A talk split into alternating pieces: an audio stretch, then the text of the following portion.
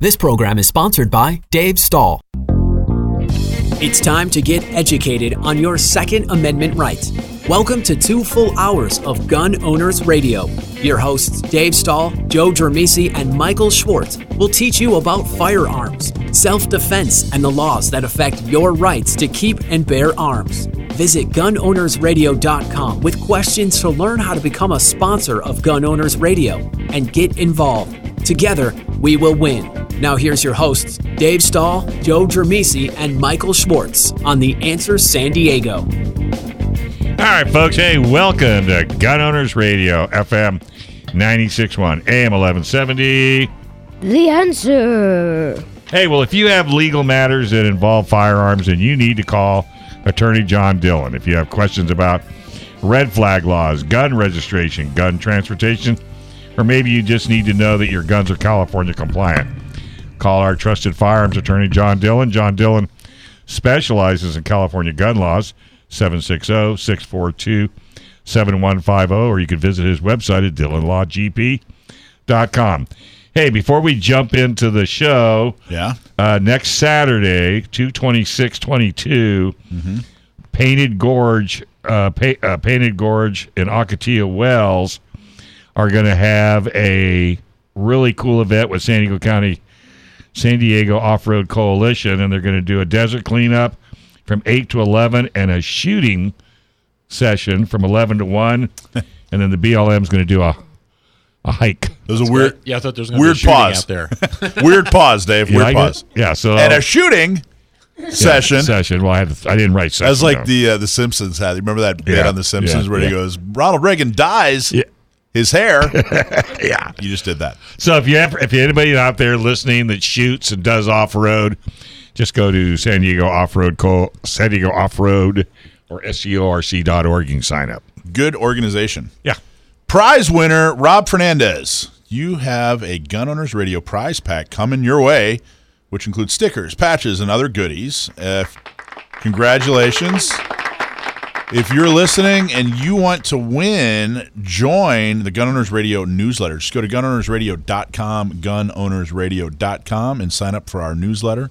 And uh, they'll enter you into a uh, pool of folks, and you might win a prize. Jackson, are you getting the newsletter? Yeah. Excellent. That's the easiest way to answer that. There you go. That's a. there you go. If, if now if you don't want to now if you don't want to sign up for it now after hearing that glowing review, I don't know what what'll do it for you. So, so what's up, gentlemen? Joe, how's it going, man? It's going great. How did your Uh, first aid class go yesterday? Uh, went very well, I think. Got a lot of great feedback from it. So, um, got a lot of great uh, ideas for how to evolve from there. But um, yeah, it, it seemed to go real well. Everybody was real happy with it. What was the emphasis? The uh, emphasis there was trauma. So um, what we did with this one, this and the idea of the class was to give you some skills or to give people some skills on you know what to do until the medics get there. Be that the first ten minutes or if that's hours away. So um, we start out with a basic patient assessment. You know, what would you do when you come on the scene? Scene survey, assessing the patient uh, patient in a uh, trauma situation, and then we went on to do uh, basic trauma stuff: um, broken bones, lacerations, chest injuries. Um, You gonna do another one? Splints. You gonna is this gonna be a regular thing? Yeah, and I think what we want to do, because we did this one for four hours, so trying to keep it in in chunks of time where okay, it's good for people, it's useful, I can get enough information out to them. So based on the feedback, I think what we're going to do is a part one, a part two, Nice. because there were things I didn't cover for time, you know, constraints, and thought about doing an eight-hour class, but then you got to deal with lunch. It it takes up an entire day, and and you know, with my schedule now, um, I don't work, you know, like I'm working all this week all day long, Monday, Tuesday, Wednesday, Thursday, but then I'll have all of the following week off. And, uh, you know, for people that are working Monday through Friday, week after week after week, Yeah. Saturday and Sunday is precious. Yeah, Uh, you know, you. so doing an eight hour class is a little bit, um, you know, challenging. You got to want it. So I think um, breaking it up into a part one, a part two, um, and just spreading it out that way uh, and keeping them to four hour classes is the way we're going to go. So Okay. we got a trauma version, part one, part two. Then we get the same thing with medical emergencies, dealing with you know the same idea, dealing with heart attack, stroke, that kind of stuff. Did you guys, uh, did, so what would you have, like 30, 40 people, something like that? Uh, we had 20, so we 20 limited it people? to 20. Yeah, because there's a And that's a Glock store, so thank you, Glock store, for, for that uh, was yeah, for it's a great supporting. facility, and Yep. it's it's very cool that they support us like that. Jackson loves Glock store. And um, yeah, the thing with uh, limiting it to 20 people is good because there's a lot of doing the hands-on stuff. You got to come up with splints and bandages, and there's a lot of material to come up with. Yeah. So it works out perfectly about that size. Did you guys see the uh, the press conference with the governor on Friday? No. Yeah, he came down to uh, San Diego to bash gun owners live. Uh, so uh, you do a good job. he oh, well, he did a great job of uh, being anti-gun. Yeah, Sure. He uh, yeah. So the whole thing, and it was it was actually all over the news. Um, you can go to our website, go to our Facebook page, or um, you know check out our email, and you'll see the the clips on it. Um, but they they reached out to San Diego County gun owners because he there's a couple things he was particularly critical of a uh, I forget the manufacturer, but it, it was a JR 15, and uh, it's a 22 caliber AR. saw that, yeah. And so he, he With a little oh, cartoon picture on it. little cartoon, and he was, oh my gosh, he was, he was, you know, clutching his pearls at how horrible the idea that they're selling assault weapons to children. Well, you know that that side of the spectrum there has no sense of humor. There is no you can't laugh at anything there. Well, they just all they're doing is, you know, they're, it's a it's a red herring. They're just trying to, you know, they, they really don't have a case. Well, they're not going to go after the root cause No. of the problem. No, and they can't really explain what they're trying to do because what they're trying to do doesn't make any sense. So they have to go with these emotional pleas. So all the news folks that contacted me were like, "Oh my, you know, all these. What, what do you think about all these gun manufacturers that are trying to sell guns to kids?" Well, wait, wait, wait. and the first thing, you know, and, and a lot of times, look, so they just set the. The, the premise, right? They just that that's there. That's the we just accept that as fact. Well, wait, wait, wait, wait, wait. Let's back this up. What exactly are they doing? You know, and so you know you get to explain. you At know, least they're calling you. well, yeah, it was wonderful. It was actually, uh, yeah, of course, you know, we've done. I a mean, really, really, because you know other media outlets they oh that's it, run with it. Yeah, no, we've done a really good job of forming relationships with the local news folks. So when something like this happens, we're the first people they call, which is great, Right. Um, and and they, uh, all of them said, yeah, okay, great. You know, they let us set the story straight, which is great. You know, it was a huge. I still think it's a huge mistake over the past 20, 30 years that gun organizations, um, you know, uh, said, hey, we're going to ignore the liberal media. Can't do it. We're going to ignore the liberal media. Okay, fine. Well, th- what that means is that you're going to let them say whatever they want, mm-hmm. unopposed, mm-hmm. uncorrected. Mm-hmm. And we decided, you know what? We're going to concentrate on engaging with local media. So we do it all the time. And, and they like it I think they do. You know, because they want to hear the true media want to hear both sides of the story. they want to hear both sides of the story. But even the media that isn't so true, let's say that they're not exactly after the truth. You haven't gotten a call from CNN yet. no, but but the ones the, their big motivation is they like friction. Right. So if they can call up one side and get a bunch of talking points and call up the other side and get a bunch of counterpoints, you know, they like that. They like But if the one friction. side talks, the other side doesn't. It's it's not it's Right. not worthy. right. So um so it, it's, Which is what good. they do to conservative media. all The well left will never call in. I mean, you'll never see Pelosi on the on Fox. I good good you're probably right. I don't know. I don't even know. I don't watch Fox anymore. No, but I'm just saying you or CNN you, or- you- or, well, that was the only conservative station I yeah. could think of Yeah, yeah, yeah. I don't outside of Newsmax. I guess that's true. Although I don't know, it seems like it seems like some of the more conservative op-ed guys, like you know Hannity and Tucker, and some of the ones that you think of, are more likely to put on a you know a left-leaning politician than the Oh, left yeah. than the left. Like well, they Rachel invite him all the time. Yeah, I- like I- I Rachel tell. Maddow is less likely to have a, a Republican than Hannity is to have a Democrat. She had to take a break. Yeah, I heard that. She can't do it. I heard no she more. went on sabbatical or whatever. Yeah, she wore her out. She's totally burned up. She can't. Yeah, she's just crushed. I don't know what I'm going to not watch then, because I used to not watch her. Now I can't. now you now really I can't, can't. not watch her because Yeah. she's not on. That's too bad. Hey, folks, don't touch that dial. We have one of the greatest firearms and self defense instructors on the planet. He's also an author. Massad Ayoob is going to be calling in right here on Gun Owners Radio, FM 961, AM 1170. The answer.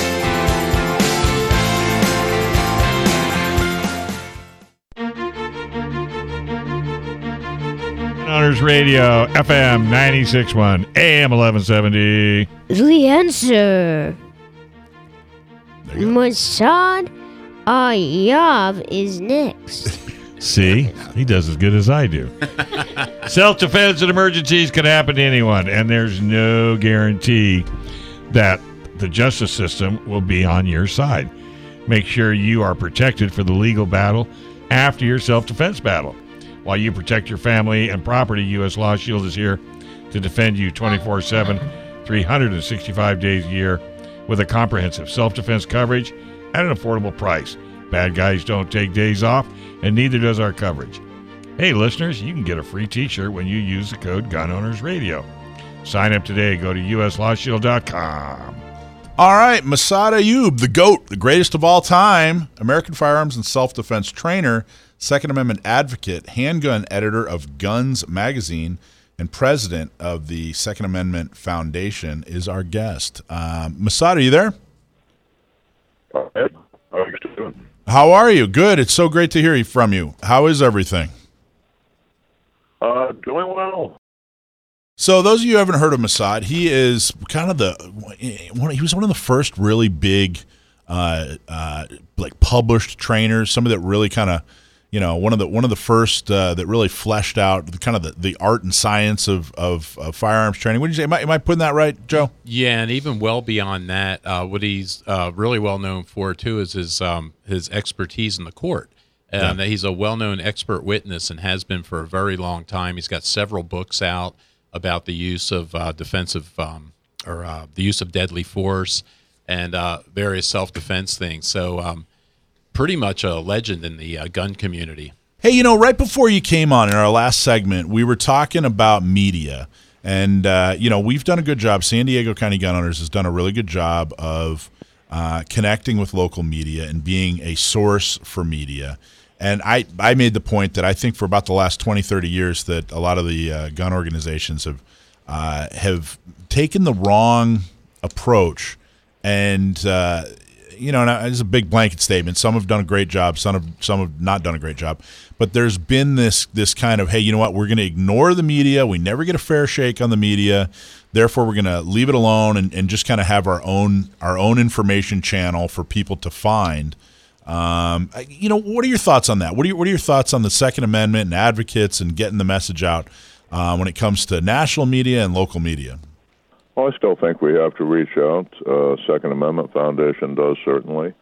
Uh, Professor John Lott has had good luck doing so. It's an uphill fight, but if you keep looking, you'll find uh, people who are open-minded enough to listen to us. I think you're right. Do you now? Do you think that it? You know, I think there are some obviously, uh, you know, slanted or, or biased um, folks in the media. I mean, that's not you know, that's not news. That's not a, a huge you know declaration. But uh, I, I, it, you know, the the non op-ed folks. I mean, there are some op-ed shows where they're they're supposed to be giving their opinion, and you know they're obviously biased. But the the the actual anchors, the people that are really just there to cover the news. I, I don't think that there's so much pro or against guns or in general. They're really just trying to be dramatic and they're looking for friction. You know, they're looking for two sides of a of a story that that, that, that where there's a lot of friction. I don't know. What are, what are your thoughts on that? Well, I think that's true, but at the same time, if we are upfront with them, if we're open with them, if we can give them good, strong sound bites that make sense, uh, we can still make our points with the media. I, I agree, and that the sound knowing what they what they need and knowing how to deliver is, I think, is, is crucial. And the sound bar, sound bite part is exactly right. If you can, you know, give little little bites, little little pieces, phrases, you know, of of good and accurate information where you know you're explaining something in a simple way to to kind of the layman, you know, people that don't go to the range every weekend. Well, sure. So something that makes them think. Uh, one thing I've found over the years uh, as an expert witness in court uh, that also works, I think, with the media is with the general public, the great majority of people who are in the middle and are not committed on this issue either way. If we can show them some allegory, some comparison of what we do with firearms to something they're already doing in daily life, it kind of rings a bell. Uh, for example, I've had really good luck explaining that the defensive firearm is a direct analog to a fire extinguisher. Now, if if you went back uh, an old person's lifetime to let's say mid 20th century, nobody had fire extinguishers in their homes. They they might be required to be in places of business open to the public. Um, I remember my dad did, and if if you remember back then, there were these gigantic brass and copper tubes, uh, that heavy as hell, as I recall Yeah. uh, with a hose on them, and you had to take them down to the local fire station uh, every year to get them recharged. And I remember as a little boy going down with my dad uh, f- to do that for the first time, and all the firefighters patting him on the back because he was the only one in the neighborhood who, except for the firefighters themselves, who kept one at home. Now, fast forward to today, you you won't find a home where there's not at least one fire extinguisher in the kitchen. Most people have them in their cars now as well. And the reason is that, you know, the, the public woke up to the facts of the time space continuum related to an emergency. Now, whether it's the emergency medical service, the fire department, or the police department, when you have a life threatening crisis, you have to survive long enough to call it in. Dispatch has to reach out to the appropriate agency, and the appropriate people have to be mobilized and cover the distance to get there. And the different studies uh, show probably a general average of about 11 minutes emergency response time nationwide. Now, people figured out if that fire blooms on the kitchen stove, if it's going to take 11 minutes for the professionals to address it, by that time the entire home is involved, and probably anyone inside is dead of thermal burns or smoke inhalation. Hmm. But if there's a fire extinguisher right there in an instant, you can kill the thing in its nest, kill it right there on the stove, and all you've lost is a few hundred bucks in smoke damage, and perhaps you need a new appliance. The defensive firearm is exactly the same analog. Now, it's, it's an emergency safety rescue tool for first responders. And we have to remind the public they, they call police and firefighters and paramedics the first responders. No, they're the first government first responders, mm-hmm. the, the .gov first responders. In real world emergency crisis, the first responder is the citizen who is there when the deadly danger immediately breaks out. And as soon as we can smother that fire on the stove, the better it's going to be. As soon as the individual can stop the threat of, let's say, the mass murderer with a deadly weapon, the home invader who's kicking down the door with a deadly weapon, the more innocent life is going to be saved. Uh, you know, And I'm- people people click with Yeah. I was gonna say- minute, I, I'm already doing half of what you're talking about. I understand the parallel. I get it now. and I've, I've noticed more and more in the, in the last few years, especially last let's say five years, that the fire extinguisher comparison is getting a lot more popular. Whereas I think you know, 15 years ago, people were you were talking about cars. You know, they'd kind of they compare guns with cars, and they're what happens if you don't have a strong comparison, if you don't have a an accurate analogy, I guess, is people get really, really hung up on the differences. If there are too many differences between the two, they get really hung up on the differences rather than paying attention to the point you're trying to make. And I think there are far fewer differences uh, when you're comparing a fire extinguisher with a firearm. Um, so I think it's I think you're absolutely right. I think it's a smart move. Well, we all do. Uh, you know, here, gee, you register your cars. Why won't you register your guns? Yeah. And my answer is twofold. Uh, first, there is no well orchestrated movement trying to confiscate our automobiles. But second, you're saying you want to register the firearms uh, as a crime prevention measure. Yes, of course. And I asked them, do you realize the only people who would not have to register the firearms are the convicted felons? Look it up. For many, many years, the Supreme Court decision in Haynes, H A Y N E S, if you want to look it up, Haynes versus United States, said you could not punish the convicted criminal, uh, the, the felon, for not registering his firearm because doing so would violate his Fifth Amendment rights against uh, self incrimination. Interesting. And people don't realize it. They look it up and they realize the other side has been lied to. Now, we're dealing with the court of public opinion as both a police officer and an expert witness for the courts. I've had to deal with that jury, with the, the typical jury, but I also try to look at what I call the final jury, the jury of public opinion. My definition of a jury is it's a 12 headed creature, It ha if you add up all their IQs, they're going to come to way over 1,200. You'll have centuries of combined life experience, but above all, you'll have 12 separately functioning BS detectors. and you ask anyone who's ever done jury duty, if one side of the case lied to you when you caught them in the lie, did you believe another word they had to say? And the answer universally is no. Interesting. If we can make the public themselves catch the other side in their lies, that is incredibly powerful. That's interesting. Well, you know the that's why the registration thing. I mean, that's you know the movie Shawshank Redemption is probably uh, one of the one of the strongest pro gun movies out there because uh, Andy Dufresne would not have done time as an innocent man had he not had a gun registered to him, right? So that's I don't know if that's gonna I don't know how many minds that's gonna change, but it's a pretty important point. Um, okay, so what? Uh, talk about uh, some of the things that uh, uh Second Amendment Foundation has coming up. What do you, what's what's the emphasis going forward, especially with the New York case? You know, something's going to happen in June regarding carry and, and, the New York case. What what's? Uh, well, any of us who followed the arguments and listened to the questions of the questions of the justices. Uh, it's clear that our side won the argument. If you look at it ethically, if you look at it just as a judge of debates, uh, a judge of the facts, our side won. Uh, I am guardedly optimistic, which is as optimistic as I ever get.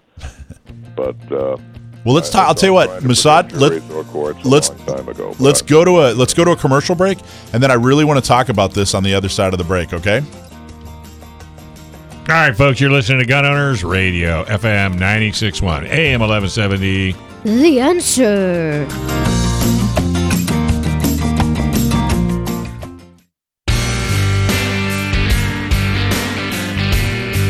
Folks, welcome back. You're listening to Gun Owners Radio, FM 96.1, AM 1170. The answer. Hey, does selling your home feel overwhelming? Well, it doesn't have to be that way if you use Scott Vinson from Coldwell Banker Royal Realty.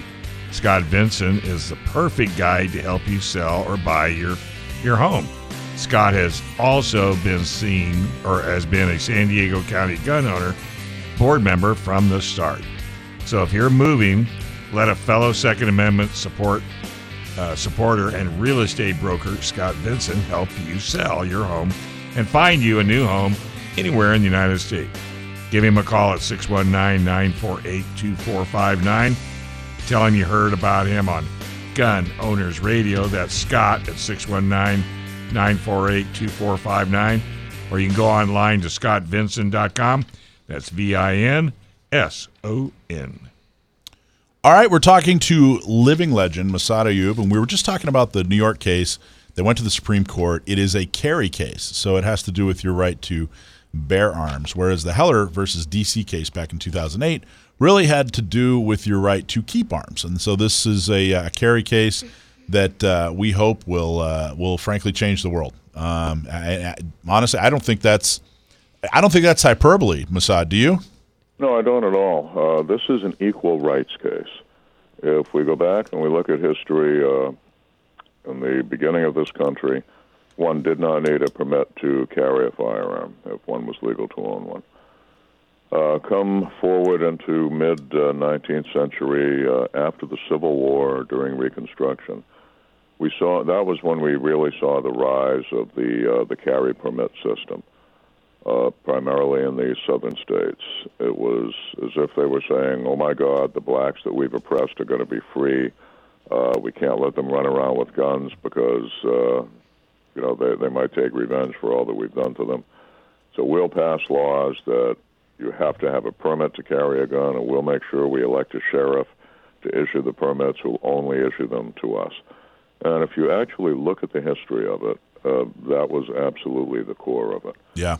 Fast forward to 1911, the Sullivan Act in New York, which is uh, the, the cornerstone of the litigation we're talking about. Um, Big Tim Sullivan passed that law in, in large part to disarm Italians, uh, Irish, the, the the immigrant poor that they saw coming into the city. Now, it, if you go back to again mid 20th century, By that time, there was only one state that was a vestige of original America, Vermont, that didn't that never required a permit to carry a gun in public. They simply forbade the practice to convicted felons and those who'd been determined to be, uh, you know, diagnosed as mentally incompetent. Now, most states back at that time, with a few exceptions, uh, the state of Washington and the state of New Hampshire, were may issue, meaning that the law allowed the appointing authority great discretion as to who they would, to whom they would issue the permits. And not entirely, but for the most part, and very much in New York State, and most particularly in New York City, may issue became a code for we'll give you the permit if you're white, rich, male, and politically connected. Uh, New York Penal Code uh, 265 allowed the issuing authority to establish the criteria and need. And the typical, uh, typically in New York City, for most of the time, you go to one police plaza, uh, New York City Police Headquarters, and you would have to show that at least once a week you carried five thousand dollars in cash, negotiable security, et cetera, et cetera. The rich could get it, the poor could not. If you are white, male, rich, and politically connected, you would get the permit. You Now, know, over the years, we have seen a huge sea change in this, and honestly, fellas, I think it is the the greatest victory for our side in the overall picture of this fight. Um, you go back from mid 20th century to today. Prior to 1988, there were at least seven states where there was no provision for the ordinary person to get a license to carry a concealed gun. Today, there are none. Even the toughest states at least have some legal provision on the books, such as Hawaii, for example, or Maryland. Only a handful of states then were may issue. Today, the vast majority are. Only the one state, Vermont, had what many now call constitutional carry. Today, we are past 20 states where you do not need a permit to carry a gun. They follow that Vermont model. And the reason I like the term Vermont model, if you look over history, the state of Vermont has had a lower rate of violent crime per capita than any other, more often than any other state. So I think we've made great advances on the concealed carry front. And again, I am guardedly optimistic that when the Supreme Court comes in with their decision, we will have had a huge victory in that. I hope so. You know, you were you were talking just uh, at the beginning of of the uh, of, of of what you, you were just saying was about how obviously it has racist roots, and of course they were worried that you know the the the uh, the blacks that were slaves were going to have some kind of uprising and you know take some revenge against against them.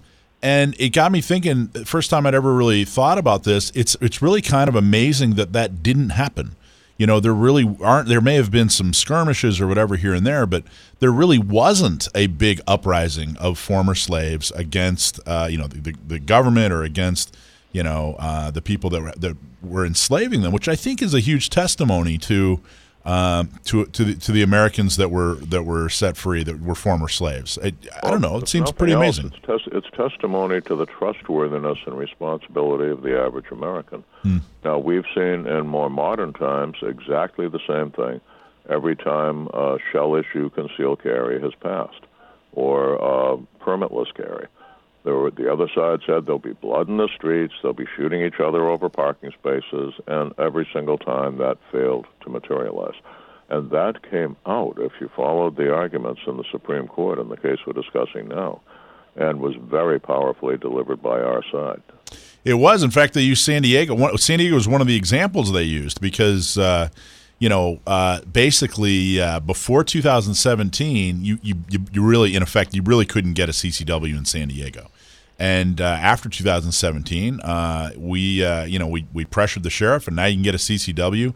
And uh, the attorney actually talked about San Diego specifically, saying that hey, it's actually a, been a very successful program. And in fact, the same sheriff that was stopping CCWs from happening is now he just stepped down a couple weeks ago, but uh, is very proud of his CCW program. It's really, really, truly, and in fact, this is the first election in I think San Diego history, as near as I can find, that every candidate, every major candidate who's running for sheriff, is not only pro CCW, but they're kind of tripping all over themselves to get the CCW vote. So it's That it's is wonderful, and it shows just how effective San Diego gun owners have been. You, that group is a shining light for gun owner civil rights nationwide. Well, thank you. That that means a lot. That's huge. But it, it it's also I think it shows a not just a legal change or a, or maybe a public policy change, but a cultural change. You know, it, it- there's a, been an, an actual change in culture in San Diego, which I I think if if you get the right policies in place and you take the right steps to do that, um, that you'll actually have a cultural change. People will feel more comfortable. Uh, about the idea of you know having their, their fire extinguisher you know when they leave the house A threat extinguisher, as it were. threat extinguisher. I like that. so let me ask you this: I had a, uh, I don't know, I it, I feel like this. Just switching gears a little bit, going going to training. Um, it feels like to me that there is there there are two kinds of, of gun people. There are those that train and those that do not train. Um, and the ones that train, I feel are is it controversial or, or inaccurate to say that the ones that train are probably overtrained, that they probably um, there's it's too much like, too specific situations. They're they're they're they're training for situations that'll just they're not even realistic. They'll never happen, and that those who aren't training you know are, are not training at all like they really you know there's a need for and there's this huge chasm in between the two am i way off Uh, yes, and I. Well, if I was writing a response to an interrogator, I'd say agreed in part, denied in part.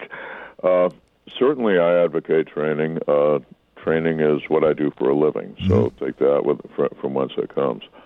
Uh, the person who's trained in any particular instrument or any particular protocol for dealing with crisis will naturally have an advantage in dealing with it uh, over someone who is not. Uh, overtrained, I would not use that term. In fact, I'm finding it used in a controversial way in our business. Uh, some of the trainers use o- the word overtrain to describe having something so drilled into you that you can do it automatic pilot, like you know blocking a punch or drawing a pistol. And overtraining is not the word I'd, I'd use. I would say simply you have achieved uh, unconscious competence, the, the ability to perform the task without having to think about it. Uh, I do feel a lot of people train for things that are not going to happen to them. Uh, Yeah. I see some courses that are, it's, it's like you're training uh, Marines for house to house combat in Fallujah or something. And that's simply not something we'll be doing in this country.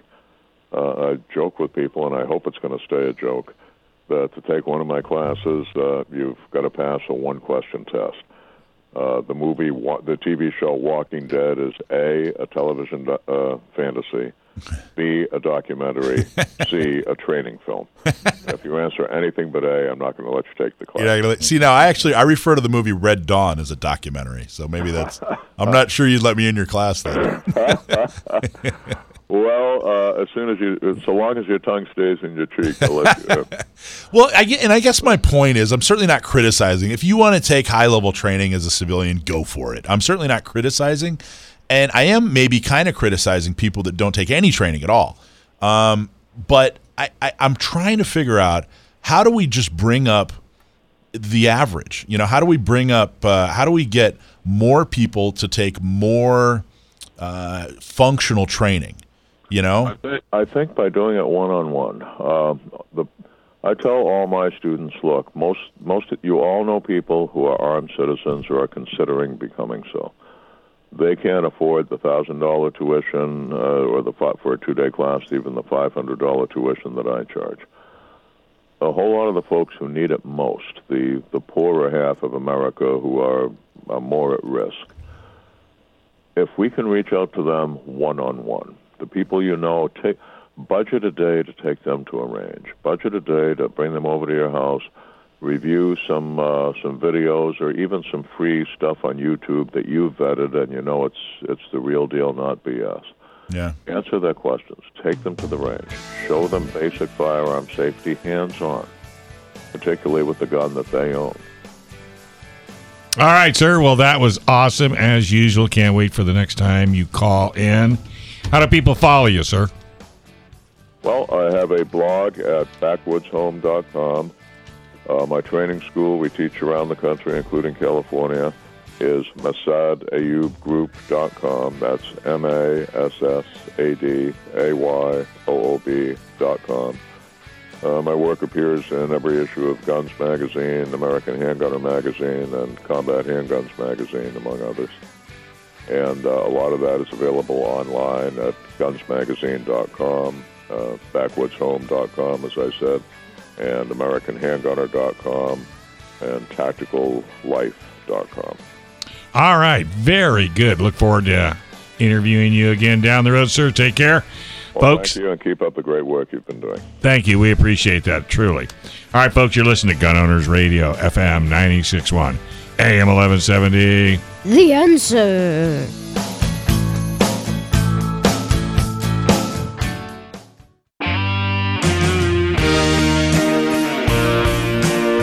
All right, folks, welcome back to Gun Owners Radio, FM 961, AM 1170. The answer. All right, folks. You know, most companies waste a lot of money uh, on marketing. Well, the reason why is because they don't have a clear message. You're wasting money, or if you don't have a clear message. So, Sage Tree gets it. Since 2005, Sage Tree has been helping companies connect with customers here in the San Diego and across the nation. Contact them today to get a better return on your investment from your marketing dollars. Go to sagetree.com to learn a whole lot more. I didn't get to say T, uh, TBD. Yeah, I know. TBD? to that. I thought I'd give you a break. Sorry, Joe. Hey, so we're going to talk to uh, an interesting guy. He's a buddy of mine, Alan Chandler. He's with Lone Star Firearms Defense. That's how you have to say it. Alan, are you there? I am. How are you doing today, Michael? Good, man. I'm doing really well. You have to say it that way, right? You have to Lone Star. Don't you have to kind of. I don't know if You that's. can say it anywhere you like, as long as you uh, realize we're priority the Second Amendment every time you say that word. There you go. Don't start firearm defense. Yep, we're here to help. So Alan Yeah, is a he, right? Alan's a firearms. Uh, he's a he's a, a an attorney. Uh, tell him a little bit about your background. Okay, so I'm an attorney, 35 years. Yep. I'm licensed in California and Texas. Um, I served 20 years in the military as an Army attorney and a field artillery officer. Um, I ran the Army's criminal law division. I ran the Army's criminal appellate division. I did that for 20 years, one month, and six days. And then I left the service and became a prosecutor in Dallas County. I did that. I'm a defense counsel. I've traveled to 20 states giving classes on legal self defense. And um, I, I like the fact that you guys are, are listening here in San Diego and that you guys are putting out the word that we need to talk about what our rights are and, and, and protect those. And so we support that. Nice. And what made you start Lone Star Firearm Defense? Well, um, at the time we started it, um, a lot of ranges were reaching out and saying, hey, we've got a lot of folks who are new to guns. A lot of people signed up over the last couple of years, um, and they don't really get um, the third part of knowing what to do with a firearm. The first part, of course, is figuring how it functions and, and sending rounds down range. And the second part is maybe, if you're lucky, how to clean it. Um, but nobody really talks about what happens if you actually use it to defend yourself, to, to protect yourself. Um, and that's really important. Your legal self-defense is equally important based on you know the current climate and condition we have here in the United States. It's equally important to defending your life, uh, pretending, defending your finances, and making sure that um, you know you don't go to jail for a lawful shooting. Yeah. So in, in essence, what your your uh, what your services are is it's a um, like a like a legal defense um, uh, insurance. I know it's not technically insurance, but uh, the idea is that if you get into any kind of self defense situation and you need an attorney, you guys will. Uh, if you're a, a member of Lone Star, you guys will defend them, find the attorney, get them out of jail, do everything they need to to restore their their life. Basically, right? Is that is that fairly accurate? It's pretty accurate, yes. Um, we started as a Second Amendment company just to make sure that we put the word out. That's why we give these classes. Yeah. And then if you become a member and you support the Second Amendment, and we want you to join Lone Star, um, then as an additional benefit of supporting the Second Amendment, we give you an attorney basically. We provide you with a hotline number so that 24 7 you can call if you're in an emergency and, and get an attorney on the phone. We think that's super important. which is awesome, and I really appreciate it. I, I, Alan, I've known you for years now, um, and uh, I get I can't say enough good about uh, about you and your dedication, um, and I, it's very much appreciated. Now, you and I had a conversation I wanted to touch on on the air here. You and I had a conversation uh, about a month ago or so, where I was asking your opinion on the Rittenhouse case, and and basically I made some comment on like, oh my gosh, the uh, prosecutor really dropped the ball. He really messed this up. And you had a very interesting take on it. Do you remember what you, what, you, what the way you explained it to me? Why he did what he did? Uh, I think we were talking about him pointing the weapon at the jury, right? Pointing the weapon at the jury and just kind of he, he he there were a he, bunch of bumbling. I mean, for lack of a better term, bunch of bumbling and and just kind of outrageous, weird behavior and claims. And but yeah, one of the things was he he he pointed the uh, the AR at the jury, muzzled the entire jury. But that, that's just one of like ten weird things that he did. And I thought, man, how how much stupider could this guy get? How much more incompetent could he get? But then you had a very interesting take on why he did what he did. Yeah, if a prosecutor is going to lose a case, and and they're really impassioned about it, right? This is something they really truly believe in, and and they in the middle of the trial realize we're in deep doo doo. Um, some of them, and not the good ones, but some of them will actually tube the case, and so they'll go for a mistrial. So what he was doing with these outrageous um, comments and his co-counsel also, and then pointing the weapon at the jury with the finger on the trigger, um, that can only be designed to get the judge to, uh, you know, to get a mistrial. And if you get a mistrial, then it's like, oh, we'll dismiss the jury, we'll reconvene, and we'll decide whether to do another trial. In that particular situation, the prosecution's like, okay, we learned a lot of things from the defense during their presentation, and we saw the way they attacked our witnesses. So we get to scrub all of that, start over again. Now we know what the defense is up to, and we can attack their case through our case in chief. So uh, it's my belief he, he knew he was going to lose, and he was becoming more and more outrageous to see if he could get a mistrial. And defense did not bite on that.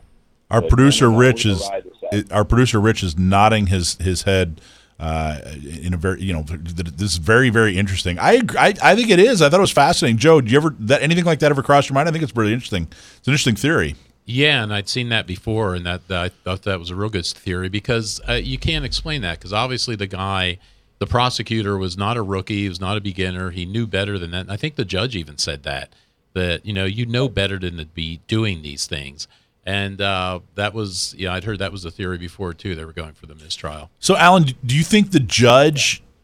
Well, it sounds like the. Do you think the judge was well aware? He knew exactly what this guy was trying to do, and do you think the judge handled it well? Oh yeah, uh, uh, both. I think the judge handled it very well. Um, he wasn't going to do a mis. He's like, we're not going to do this over again. This is ridiculous. Um, this guy, and and through the testimony that came out in the in the government's case in chief, the state's case in chief, you could see that um, this is a guy who lawfully defended himself. I mean, he wasn't the instigator of this. He was leaving. The crowd followed him. All those things that point in the direction of he wasn't the instigator of the situation. He was simply someone who was leaving. They decided, hey, we can take the kid out. So that kind of came out through the testimony. I didn't watch every day like like many people did because you know I have a job and I'm running around doing things. But I did look at highlights, and um, it's evident that the judge um, had lost patience with the prosecutor. That he didn't enjoy the system, and he felt that in his heart that, that Kyle was uh, innocent. And, now, so, and you think it's just as simple? The prosecutor just thought, "Yeah, you know what? Let's scrap this. Try again a second time. Maybe we'll do better." Or do you think there is? Is there any other? you know motivation is is is would he have, you know made more money or is he going to be able to write a book because of it or he wanted more fame or or no he, just simply he, he thought nah we're, we're not doing well let's try again ask anybody that's associated with any high level case whether they're going to write a book or not uh, we have to leave that one alone but usually you write them if you win right um, OJ is the only one where you get to write a lot of books if you lose um, but uh, no a, prosecu- a prosecutor is not going to make any more money regardless of the outcome. The only way they're going to make extra money is to leave the prosecution's office, leave the state's office, and then uh, become a civilian attorney, and then you know write a book deal or do whatever else. The typical prosecutor, though, you, I mean, if you look at it across the country, the typical prosecutor is a graduate from uh, law school and they become a prosecutor right away. It's not like they go do other things and then become a prosecutor. Typically, in most states that I've been in, and it's about 20 now, uh, the prosecutor uh, graduates from law school, gets a job at the DA's office because they did really well. They're very selective about these sort of folks that they bring in, and they have like zero life um, experiences, and all their experiences are brought in the next three to five years that they're at the DA's office. Um, a prosecutor does not, not normally stay more than five years at a DA's office, mm. and they do that for a variety of reasons. Um, sometimes they leave because there's a new election and there's a new DA, and like in the state of Texas, you can fire everybody who's there and rehire everybody else you know, and, and get your own crew in there. So every political election, every four years or so, it, you could have all new prosecutors. Now, the lower level prosecutors doesn't really affect. If you're only there a year or two and you're not, you know, promoting or trying to get somebody to defeat your boss, um, you can stay. But um, those who've been there 5, 10, 15 years are up on the chopping block if the new DA is elected. It's, it's a whole political thing. DAs. Now, It can be it, it, not all states, but a lot of them. Yes. Now we have we have a, a, a guy who's running for sheriff who is uh, he was actually a prosecutor for the city attorney in San Diego. They have certain ability to to prosecute on uh, uh, non felony and and some other things. And he is a huge proponent of gun violence restraining orders. Do you want to touch on gun violence restraining orders and tell me what you guys think of them? Well, you know, are there problems? Do you love them? Do you hate them? Uh, what, what are your thoughts on gun violence restraining orders? anything that is an inhibition against someone's ability to defend themselves, I am highly against. Okay, but but let's talk a little bit about that.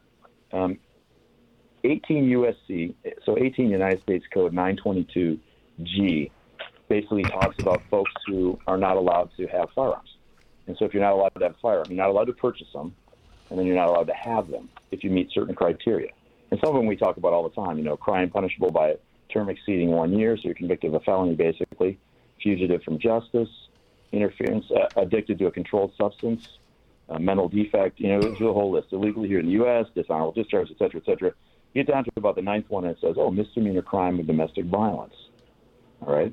So a few years ago, um, I'm dating myself because I've been doing this 35 years, but so maybe 20 years ago, we started looking at um, victims of domestic violence, and we said, well, maybe there's something we can do about this. You'll see people that um, who are firearms owners, but I mean, a lot of people on firearms Yep. who um, may or may not be branded as somebody who's a domestic violence person. Alan, I'll tell you what. We want to let's let we want to have you wrap it up on the other side of the of the break. Is that okay? That sounds great. All right, sit tight. All right, folks. Hey, this is Gun Owners Radio, FM 96.1, AM 1170. The answer.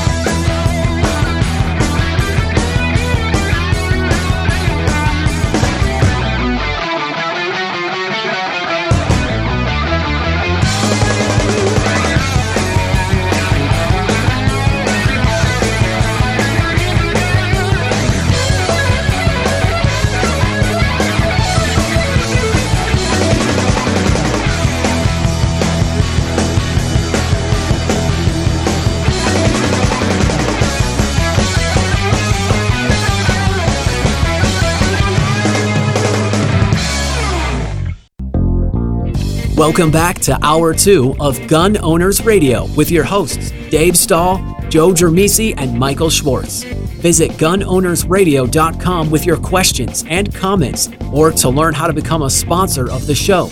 Time to get involved and get active. Together, we will win.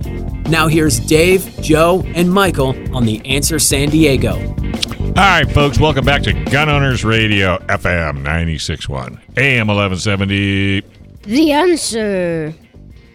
All right, hey folks, PRMI Mortgage. Man, I tell you, if you're in the military and if you're looking for help for a VA loan, if I got the guy for you.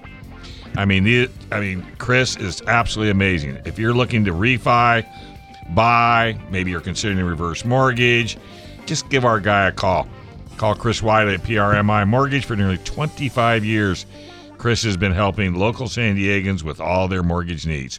Give Chris Wiley a call at 619 722 1303 or just go to primeres.com slash alpine.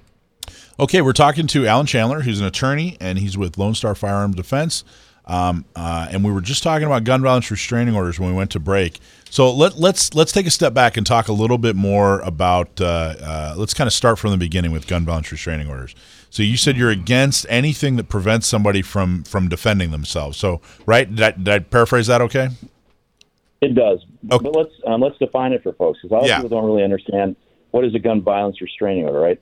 It's a it's a court order that prohibits somebody from having a gun, ammo, or, or magazines. You know how you store it, right?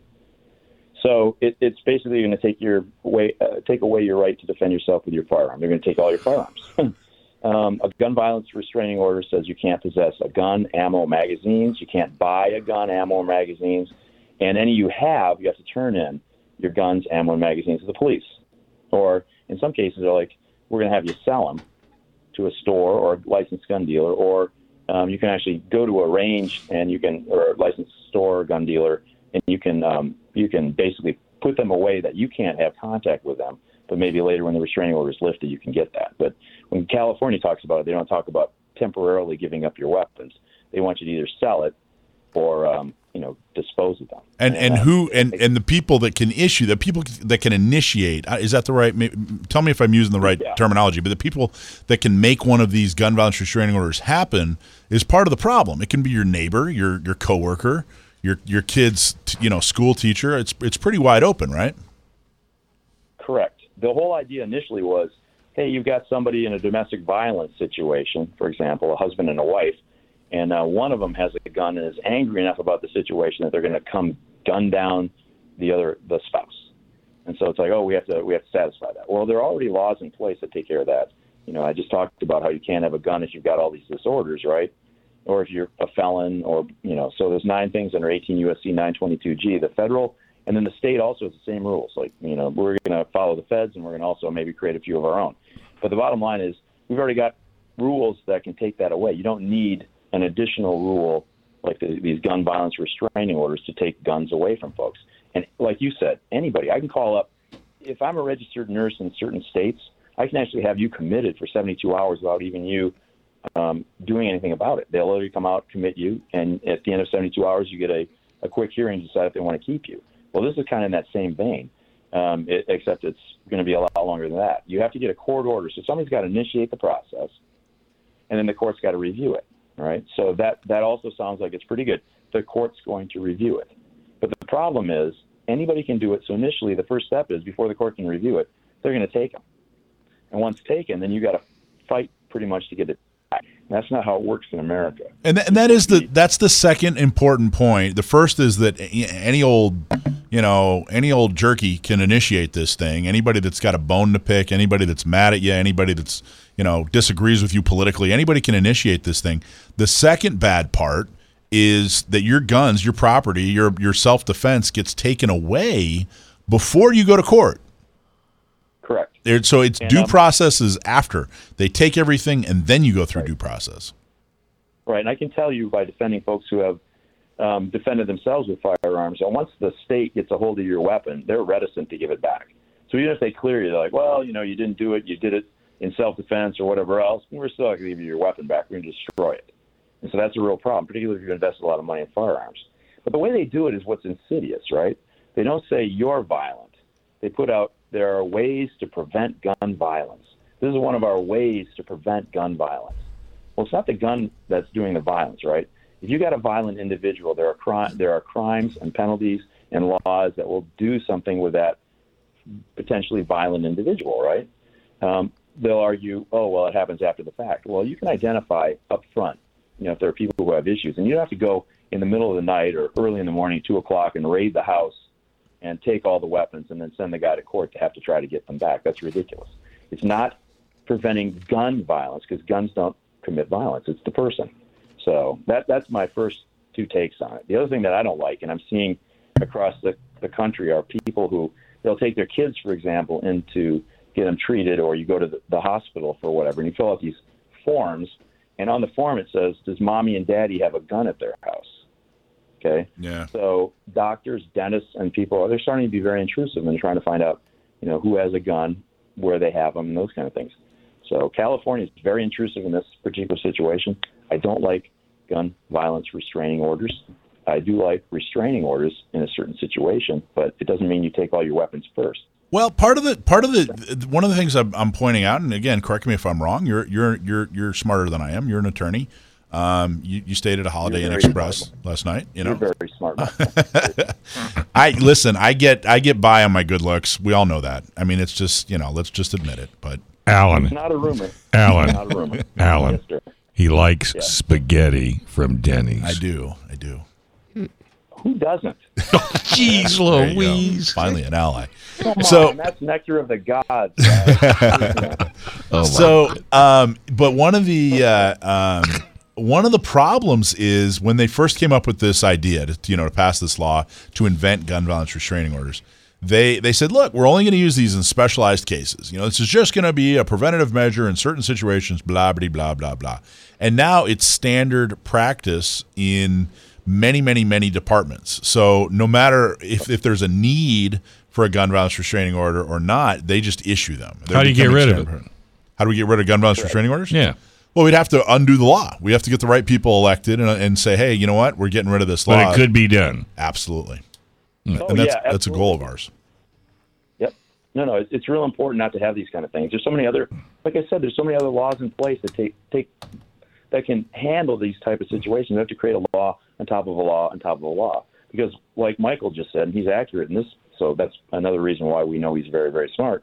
But once you start heading down the slippery slope, then it's like, oh, well, the gun commits violence. Let's just take away the guns at all. You know, now we don't need necessarily a gun restraining order. We can just say, well, we don't like our neighbor, and you know, he worries me.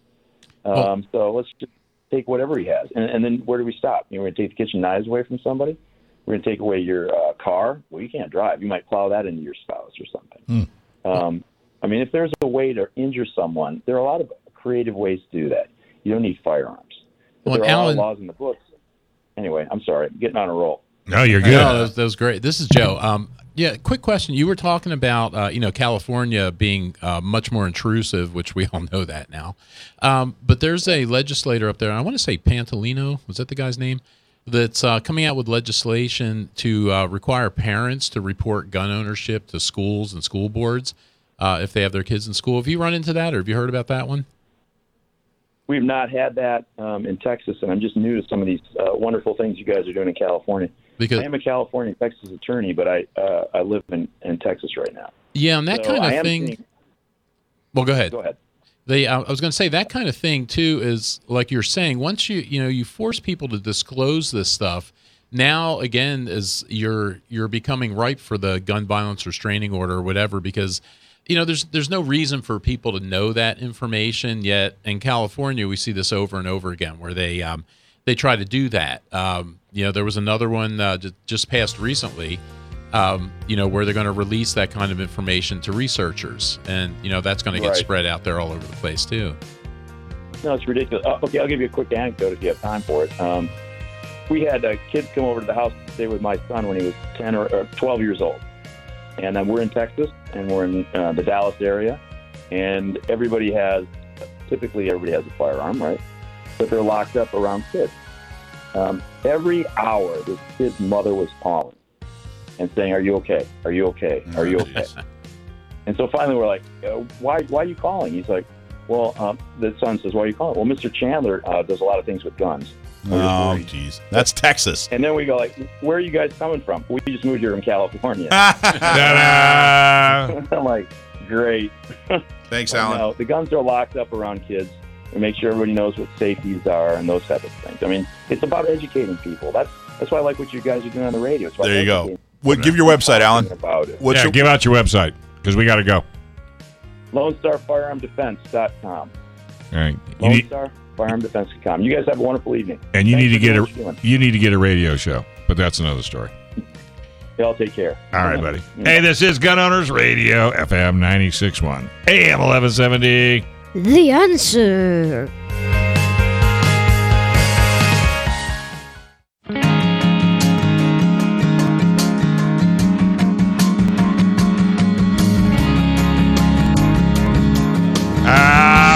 Folks. Hey, welcome back. This is Gun Owners Radio, FM 96.1, AM 1170. The answer. friend of the show, John Petrolino, is next. But first, clean and lube, protect your guns faster and easier with Seal One. Seal One CLP Plus is also natural, non toxic, environmentally friendly.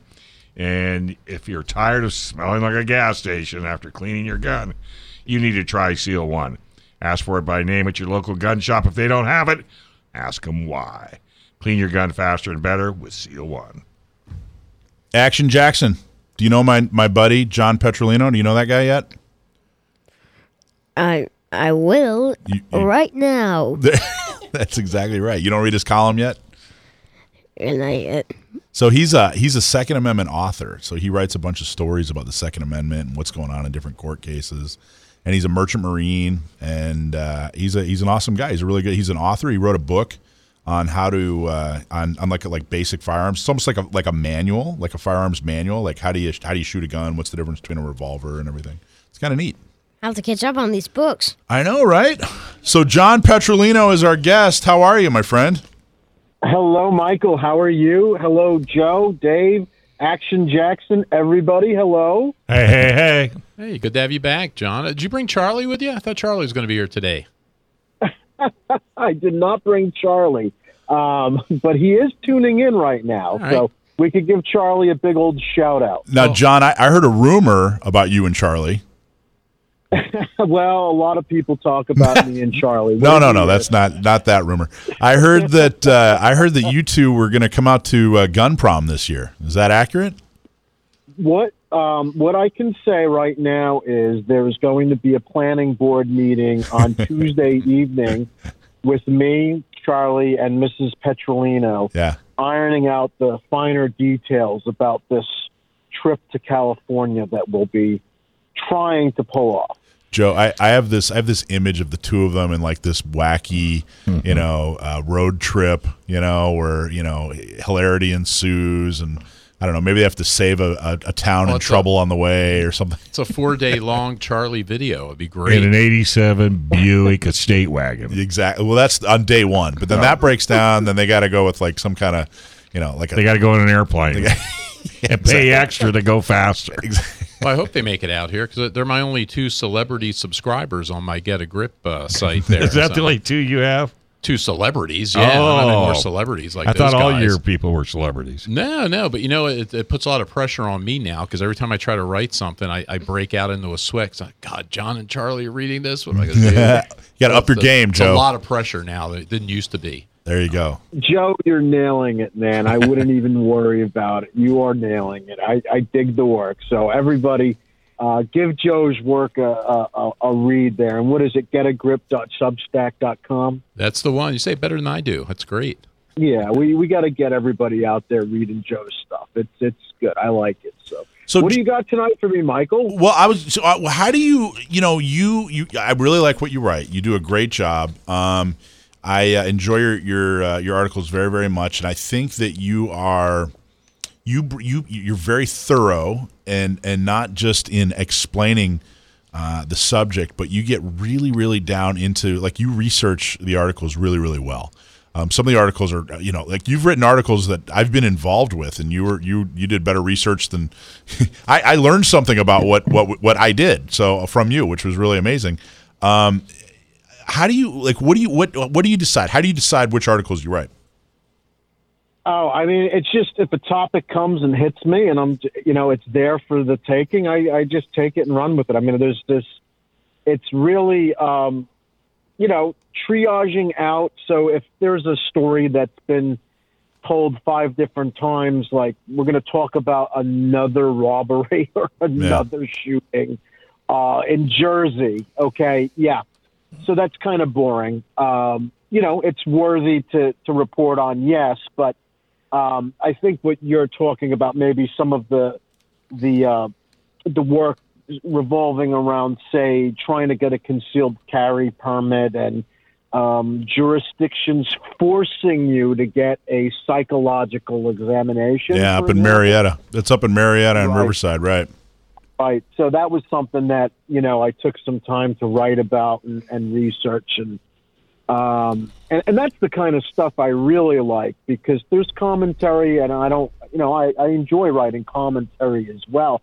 But hard news like that, I mean, is uh, you know where I really like to to dig in. So I actually have some stuff, uh, you know, coming up. I hope I hope to get the green light in a you know in a couple of days to talk about um, a former court case and um, maybe this individual taking a different um, approach to how he handles his problem. Uh, but we'll see about that. And uh, also, irons that uh, have already put in the fire was uh, recently talking about the um, the J Factor concealed carry case in New Jersey. That's something that I wrote about. That was you know hard news and uh, Well, you did a really good job with our with this guy Hemmerling that we we keep talking about, the guy that wants to run for sheriff here in San Diego. I mean, you you knocked that out of the park too.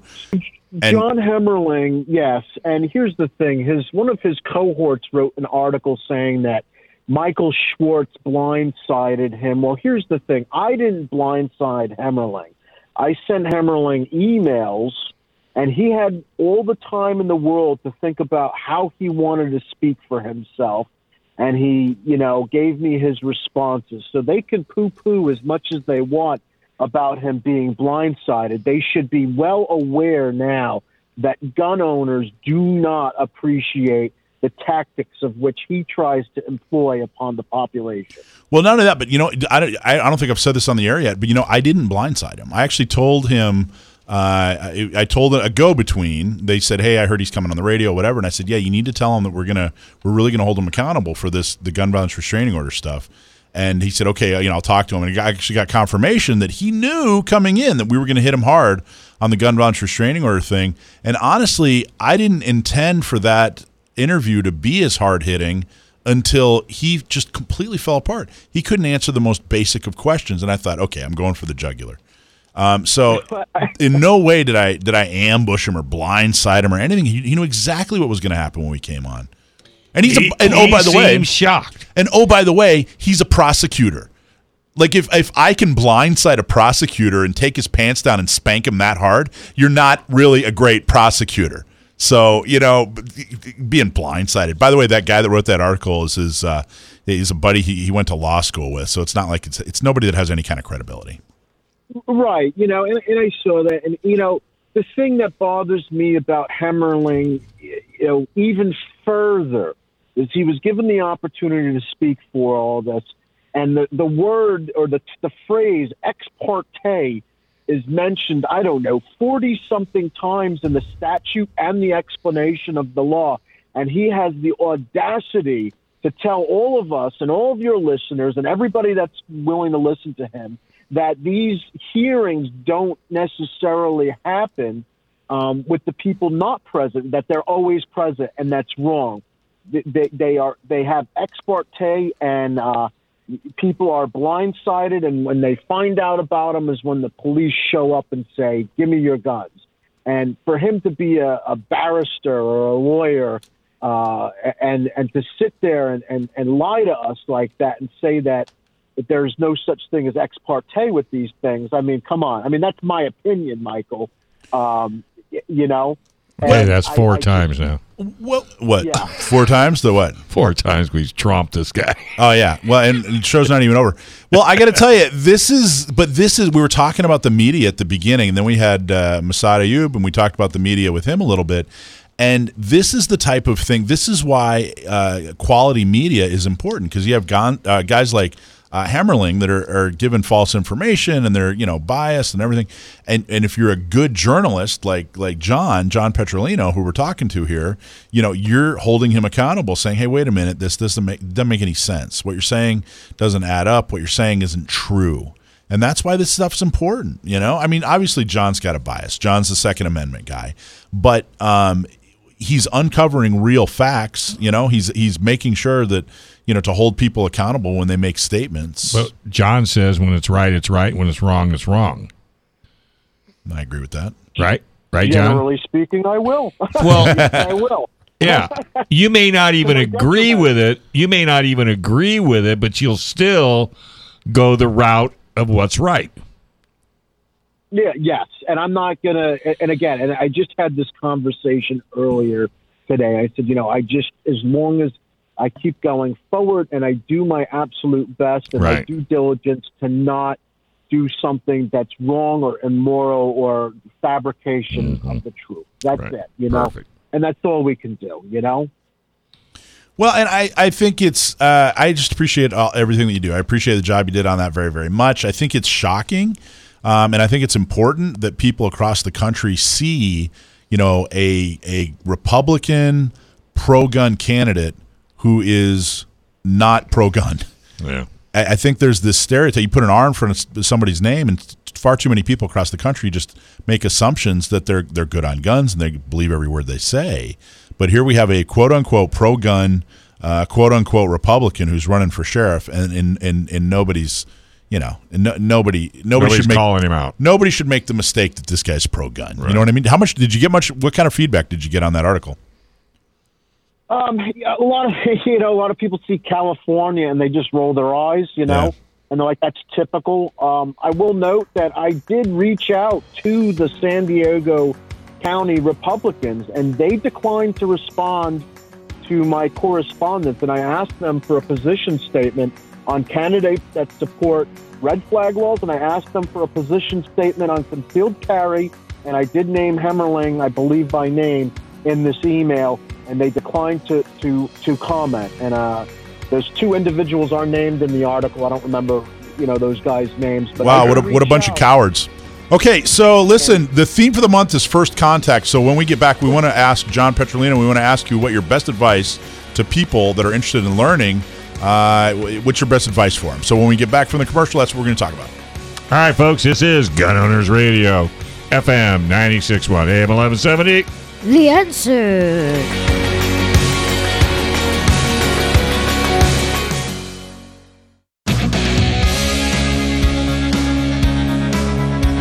Right, folks, welcome back to Gun Owners Radio, FM 96.1, AM 1170. The answer. Hey, we are very proud to partner with the National Concealed Carry Association as a 10 ring partner. NCCA exists to serve the Second Amendment community by providing a nationwide network of 2A advocates. They offer elite self defense and concealed carry training from the nation's top instructors. They also provide rock bottom prices on the best selection of gear and accessories. Join them today. Members get free price, get great prices and free shipping. You can learn a whole lot more by just going to National Concealed Carry Association.com. All right, we're talking to our guest, John Petrolino, who's an author and uh, gentleman and scholar and fine judge of Scotch and possible attendee of Gun Prom in June 18th this year. Um, we were talking about, so you- you're an author. I love your book. What's the name of your book? It's called Decoding Firearms. And how would you describe it? It's uh, as the subtitle says, it's an easy re- easy to read guide on uh, general gun safety and use. So it is a I'm not going to say fully comprehensive, like everything that you need to know is in there, but it is 266 pages of content to get you up on your feet and rolling uh, prior to or while you're on your journey to becoming a shootist. if you're if you're new into shooting, and I would highly recommend this book. If you are um, kind of a novice and you've had a little bit of training, I would recommend this book to see, you know, see if there are any holes that, that, that didn't, you know, fill in any holes that were that were left in your training. And then if you're advanced, I would recommend this book as kind of a, a model on how to talk to other people and how to train other people.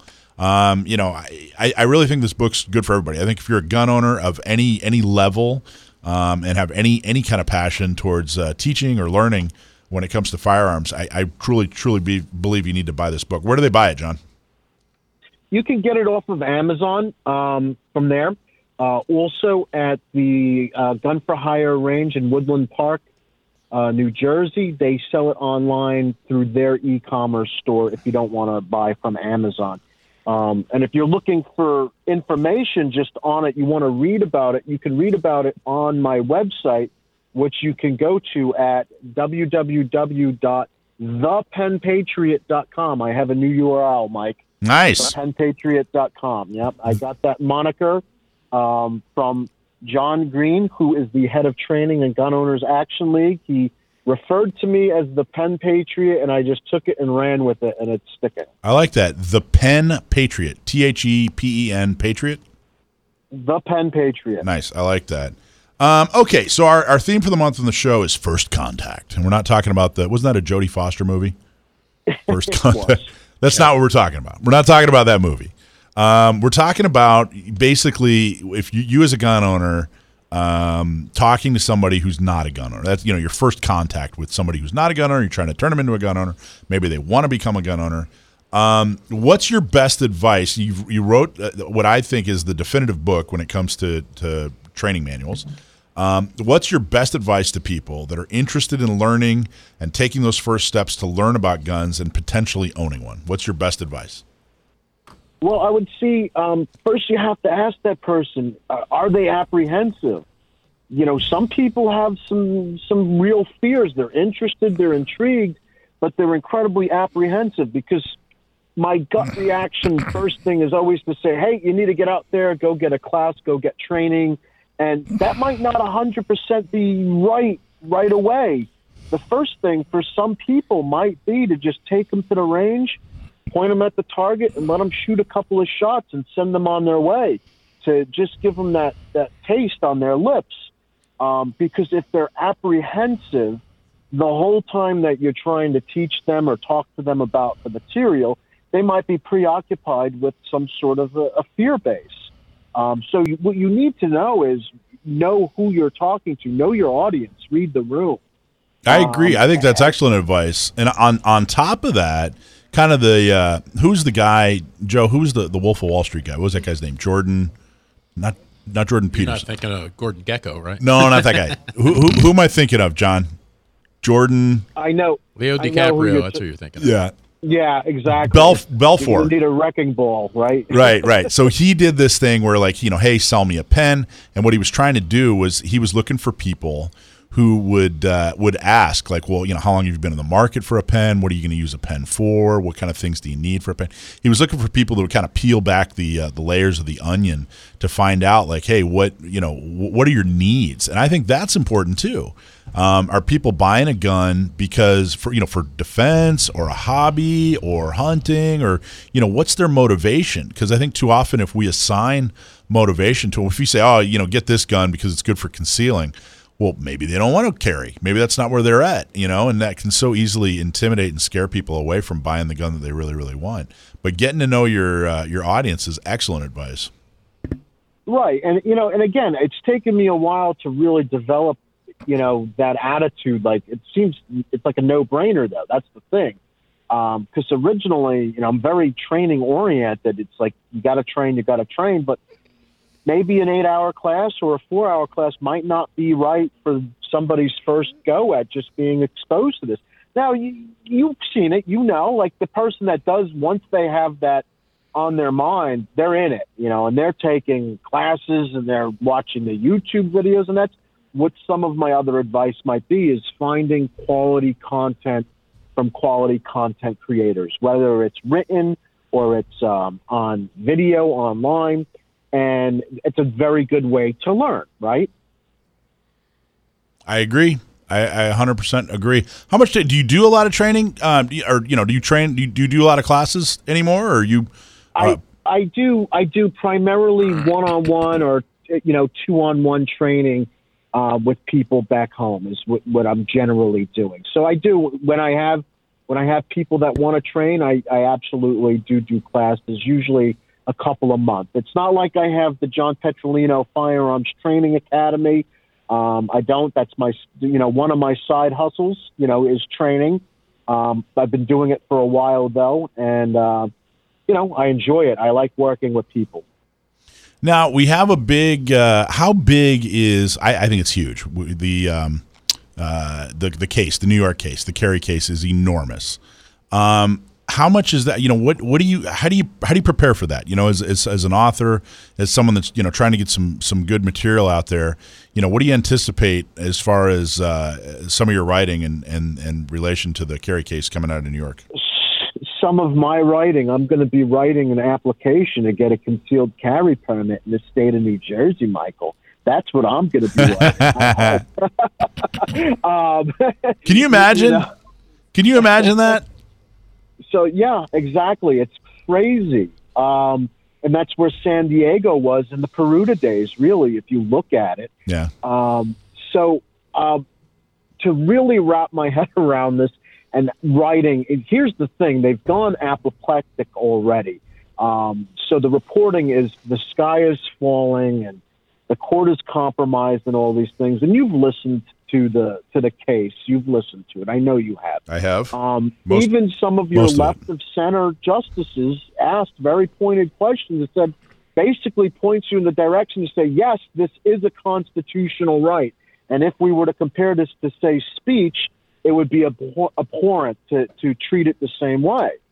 Um, so as far as as writing, it's just been um, actually the the cup runneth over with just plenty of uh, material to to combat, and that's really what it is right now is is uh, retorting towards uh, really bad reporting. So, John, hey, do you um if we get a good ruling out of the Supreme Court here on this case, um, do you see New Jersey looking at it and saying, "Well, okay, the the Supreme Court has ruled on this. We're going to go along. We're going to do the right thing. We're going to start issuing, doing that kind of stuff." Or do you see them taking the other direction where, okay, we're we're going to make it as difficult as possible for people to do this, you know, uh, depending on what the ruling is or how they come out? I think they're going to do uh, make it as uh, they're going to make it as difficult as possible, and probably change carry laws where you can't carry within a thousand feet of a mailbox, and you can't carry within thousand feet of a light bulb, and that's like all of New Jersey. Like you've got it all covered except for like the Pine Barrens, you know.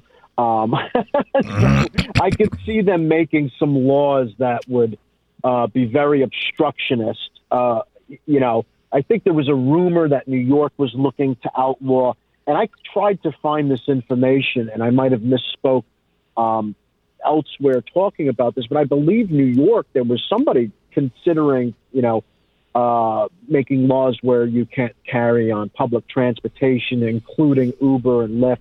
Uh, but don't hold my feet to that. I haven't, I haven't confirmed that, but that was something I had heard from somebody. Um, but on the other side of the coin is there's rumors that New York's also hiring like 40 something more officers or something like that to process carry permits because I think they know it's coming. Well, who's following the laws anyway? No one follows laws anymore. Well, nobody Well, in I power mean, follows I mean, laws. we follow Right. laws. Well, I mean, uh, yeah. you know what I'm saying? If they don't want to follow the law, even if it comes down from the Supreme Court, these states are just saying, "Yeah, we're just going to ignore it. We're not going to pay any attention to that." and that's that's a possibility too. And we're going to have to just cross that bridge when we Right. come to it. I Right. don't know. You know, I mean, this is this is going to be historic. Mm-hmm. Um, you know, and the sky hasn't fallen in all these other jurisdictions that have gotten uh, permitless carry or or anything like that. And and and a and a claim that something that Cam Edwards brings up on the regular is of all the states that have gone and loosened up the restrictions on carry and have gone permitless or you know made it easier to carry for normal law-abiding citizens. None of them have turned around and said, "Whoa, we got to reverse this." Yeah. They're all like full steam ahead. They're all proud. I know it, it's worked out in every situation, including in some of the smaller jurisdictions in, in states like California, like Orange County. You know, uh, it went from I don't know in, in like uh, in just a few years they went from like like a thousand to I think they're up to about thirty thousand permits. Um, you know, Riverside issued uh, ten thousand permits over the last couple of years. Um, i- i- in every situation, it's worked out tremendously. You know, there, there's it's they've literally lost. There's they have no ground to stand on anymore in any way. It's amazing. John, how do people find you, man? You can check me out again at thepenpatriot.com. I'm also on Facebook forward slash the Pen Patriot. I'm on Instagram at jpetrolino III and Twitter at John Petrolino. So uh, look me up. If you guys got some news tips, find me and shoot me an email. I didn't know you're on Instagram. I'm going to check you out right now. All right, buddy. Hey, thanks a million. Always good talking to you, folks. You are listening to Gun Owners Radio, FM 96.1, AM 1170. The answer.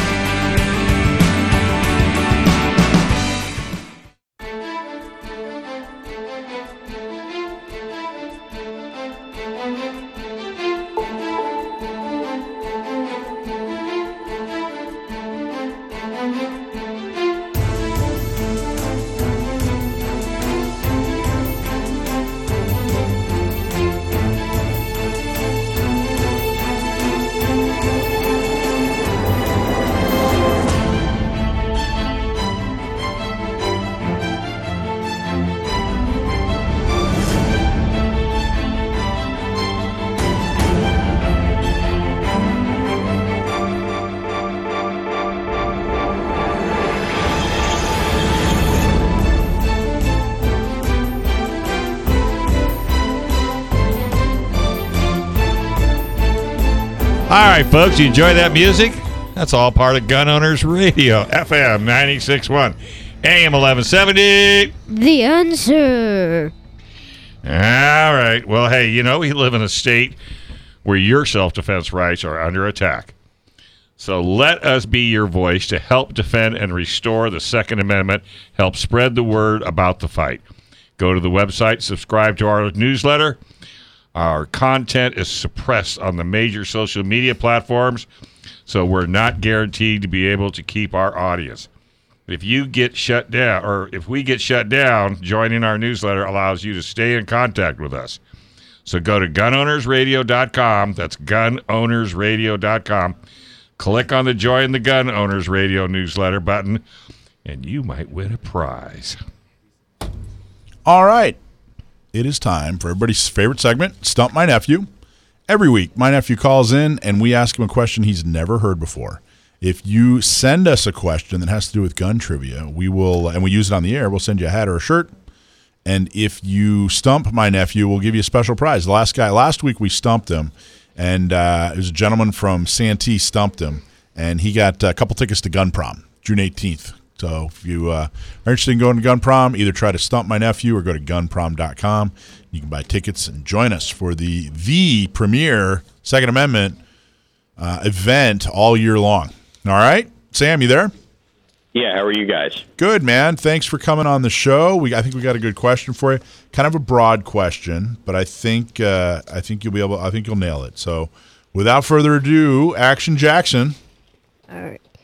Tim from Riverside asks, "What caliber is the next generation squad weapon?" So, what caliber is the next generation squad weapon?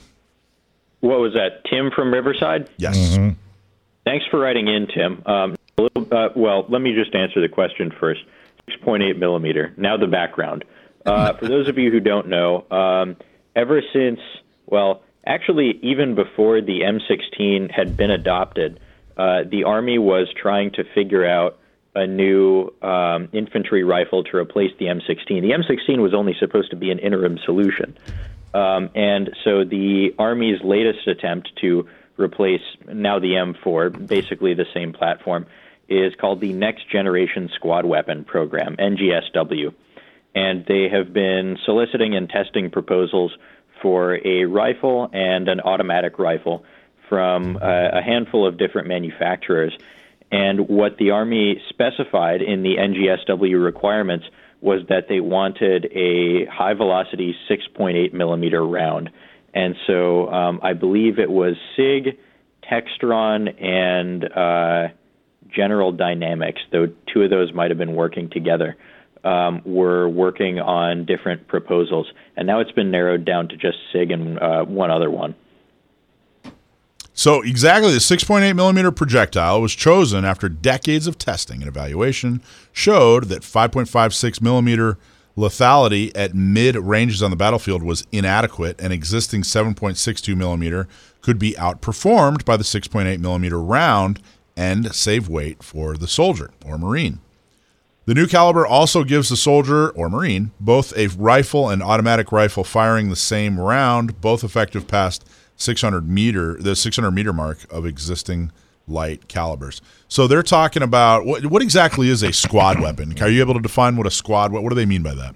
Um, they're talking about something that's going to be widely issued to uh, rifle squads. They're they're they're using squad weapon to differentiate from um, some type of more specialty armament that you would find at like the uh, company level. So are they basically going back and, and what are they doing? Are they just are they just redesigning like an AR style or AR plat or uh, AR pattern rifle, and they're going to issue it to to uh, you know Marines and soldiers? Is that but but in six point eight? Is that what we're talking about?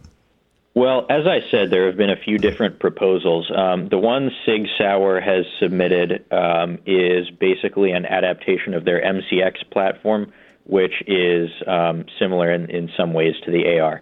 Uh, the It's, it's like a it's a similar. it's a piston, right? It's, it's a piston AR, isn't it? yeah, it uses an external piston. Rather than the blowback or whatever whatever you call. What's the what do they call it? Uh, people call it DI. Other people will Yeah. say, well, actually, it's an internal piston. But if you say DI, everyone knows what you mean. So rather than DI, it's piston, which is t- what they say. It's it's more more AK version. It's more. Uh, it's usually considered cleaner. It's a little more reliable, right? Um, it uses a short stroke gas piston, unlike the AK, but um, it is uh, it runs cleaner, runs cooler. Yeah. Um, it, it has some advantages in certain situations. So they're gonna so they're gonna do a, AR similar AR patterns or uh, pattern rifle that's six point eight millimeter. Go ahead, Joe. So, Sam, what led them to 6.8 millimeter? Like, I, I just bought a 6.5 millimeter uh, uh, Creedmoor rifle, but um, you know what? Did they start out looking specifically for that, or they design right to that, or is that already available? How'd they get the 6.8? Well, there are a few different ways you can get to what caliber to use. You can you can sort of start designing the round from uh, a number of different starting points. But as I understand it, the Army was chasing what they call overmatch, especially with regards to engagements in Afghanistan where the, the distances were very long. Um, and so there was this idea floated by um, really the, uh, the corporate side, the, the manufacturers, of this thing, this idea called overmatch, where um, they, they were saying that the Army needed something that could reach out farther um, and give them give U.S. soldiers and Marines superior range over um, an enemy insurgent armed with something like a PKM. What's a PKM? Uh, it's a 7.62 by 54 uh, belt-fed machine gun. So the the the idea of the 6.8 is that it'll be able to reach out far like a full power round, like a 7.62, um, but that it will have some weight and recoil savings uh, over something like a 7.62. Though the the proposed 6.8 millimeter rounds, uh, at least from the specs on paper, look to be just about as powerful as a 7.62 NATO. So I'm curious as to uh, how they'll compare. So that six eight millimeter round, then that's specific to this program. That wasn't. That's not an existing round. It Is that is, right? yes. They were designed from the ground up. Interesting. That's good stuff. Well, it looks like uh, someone gets a shirt or a hat, but they don't get uh, tickets to gun prom. So, good job, Sam. Nice job. As always.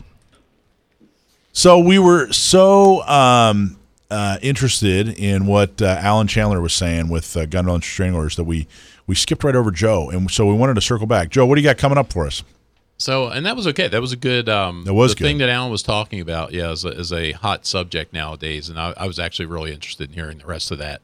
so, uh, so it was good, but I didn't really get skipped over. It was, uh, it was more sacrifices. Yeah, Sacrifice. Yeah, this is there good. you go. You laid down for the cause. But um, yeah, and uh, what I was going to talk about anyway, uh, and I'm still working on this article, but talking about um, essentially tyranny, the Second Amendment, and government by consent.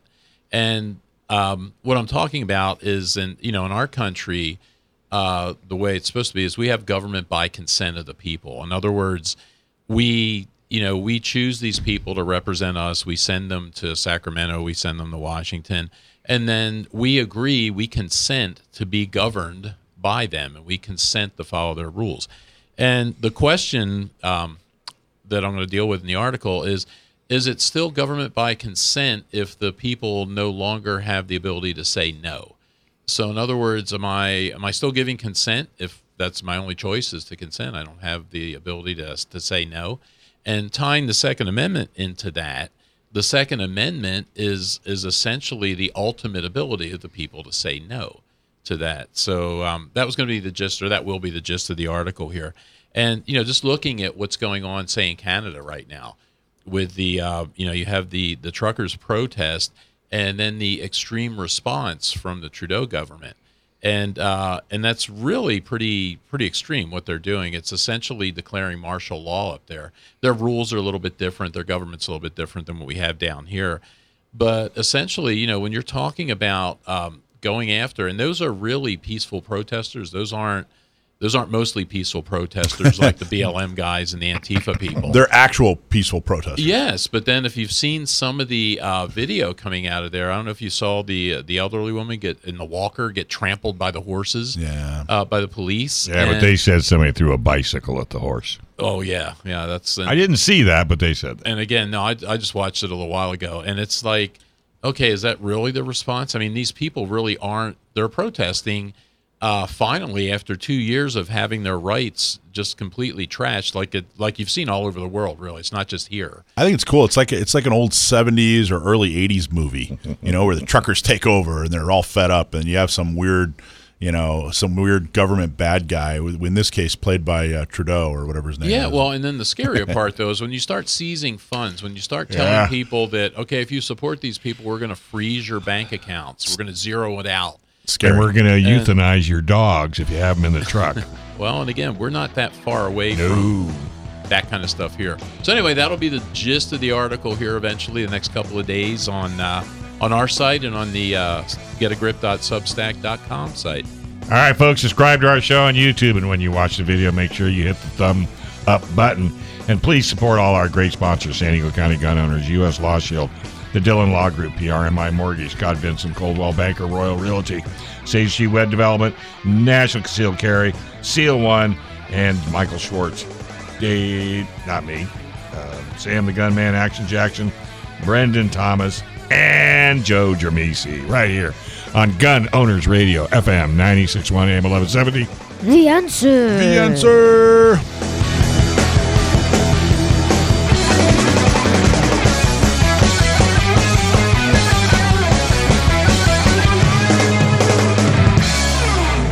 This program is sponsored by Dave Stahl.